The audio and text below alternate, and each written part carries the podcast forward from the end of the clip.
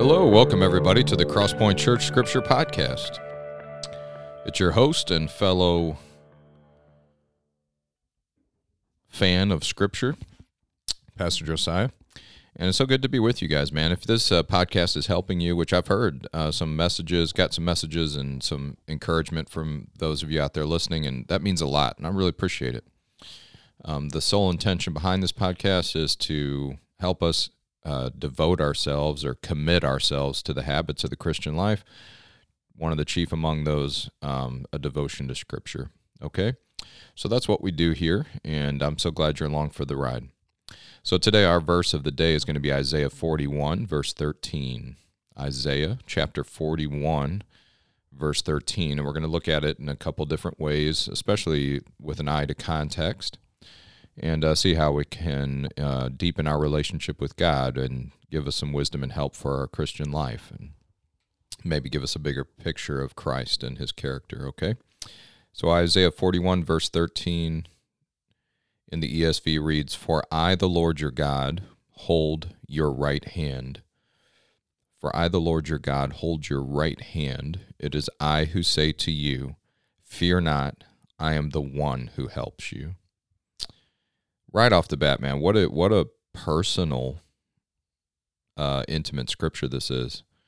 You know, I've got uh, five kids, and this is just putting their faces in my mind um, I am the Lord your God. I hold your right hand, and it is I who say to you, Fear not. I am the one who helps you. It's incredible, close atmosphere, atmosphere of intimacy that's being developed here between um, God and His people. The reason why I know um, this is being addressed to actually the people of God is because that's what the context of Isaiah is. Isaiah is one of the major prophets, and he is talking to the people of Israel, God's chosen nation and he's referring to that nation in the singular, like, um, "Fear not, I'm the one who helps you." Okay, and so he's holding the hand of his nation, the right hand of his nation. Uh, something to keep in mind as it comes to um, a lot, a lot of ancient literature, and then definitely the Bible, uh, is the right hand was a uh, well-known, say, symbol or picture for strength. Like that that like most of the world is right-handed and that was its strong that was your strong hand. And so god is holding that hand you know like your your strong hand the the hand of honor you know like you hand you put your right hand out to shake people's hands because of old traditions of that being you know your strong hand and a, and a sign of honor to the person whose hand you were shaking now don't fear i'm left-handed okay I got the microphone in my left hand right now, so there's no prejudice here. But I'm just saying, back in the day, that was the symbol for strength. So that's that's why it mentions the right hand. Okay. All right, now um, something to deepen already. Already, this verse is helping me. You know, think of this picture of intimacy because we know because Jesus died for us and to usher us into the kingdom, the people of God, those who put their faith in Christ become a part of the commonwealth of God's family. And so uh, we get adopted into the promises that were for Israel. And so we can kind of take these scriptures, as long as we are careful with context and things, we can take these and know that we're included in on them. Not so much that they were to us, you know, of course, it was to the people of Israel, but now we get to be included in on it, which is pretty cool. And since we are included, we can know that God is saying that He holds our right hand, that we don't have to fear it, and that He is the one who helps us. Okay? And it's that fatherly image, that good fatherly image. But um, I want to know if this verse will help me even more if I look at look a little deeper for some context. And one of the ways right away I know to do that, and some of you have been longtime fans of the show, you know where I'm going with this um, verse 13, our verse of the day starts, For I, the Lord your God. And so I want to know what is the, why does it say for I? Because that's indicating he's referring to what's come before this. So let's go up just a little bit. You know, of course, the whole chapter would give us, you know, good context, and that's pretty much a good idea at all times. If you love a verse of the Bible, you should look at the whole chapter frequently so you can know what part that verse plays. But just to keep in the confines of our time here, let's go up to verse 11.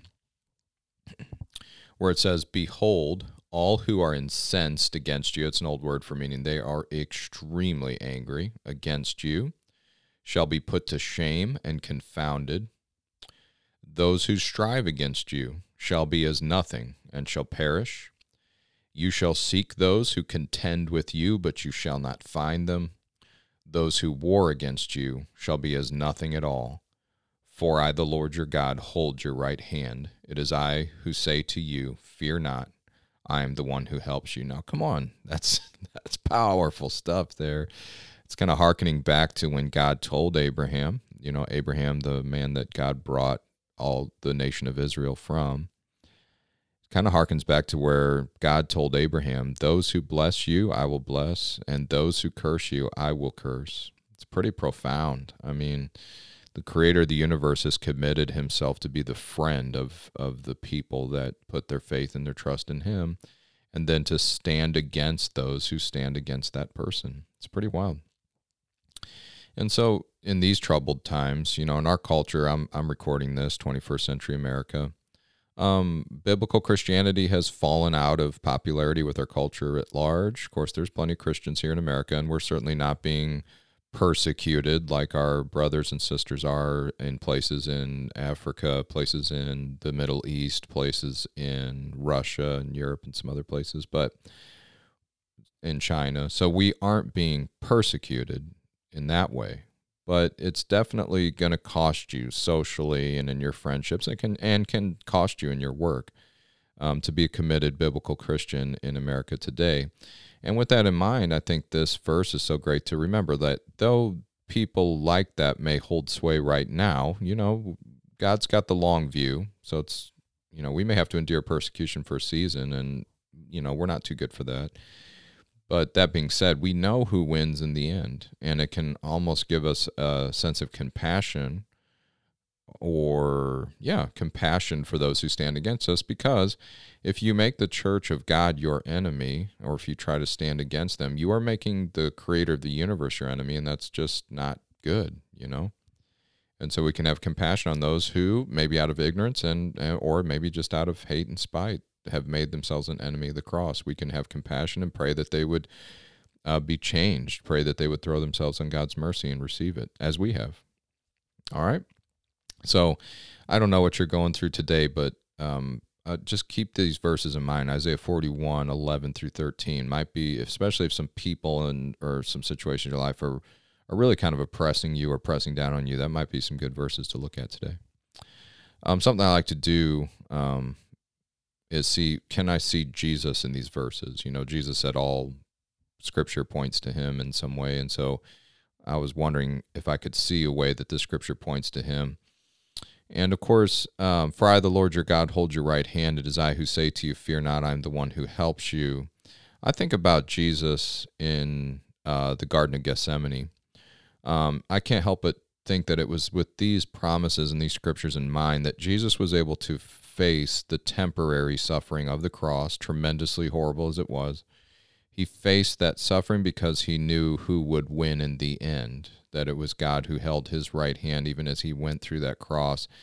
Uh, he knew that everyone who was incensed against him would be put to shame and confounded. He knew those who strove against him um, would become as nothing and would perish. He knew that all those who had sought to contend with him uh, would not be found anymore, and those who warred against him would be as nothing at all. And it, and of course, it turned out to be true. Um, we know that the religious authorities that had Jesus put to death were decimated themselves in 70 AD. I'm not happy about that. I'm not rejoicing over it. I'm just saying we know it happened. And we know that the Roman Empire, who participated in putting Jesus to death, uh, does not exist anymore. Again, not rejoicing over evil, or bad things that happen to people, but saying um, God is good for his promises. And when he promises to stand against those who stand against his son, he means it. And so all of us can feel you know warned by that but and but encouraged to stay on the right side no matter what this temporary no matter how many temporary issues you know in the culture we live in right now may go or, or may not go. All right.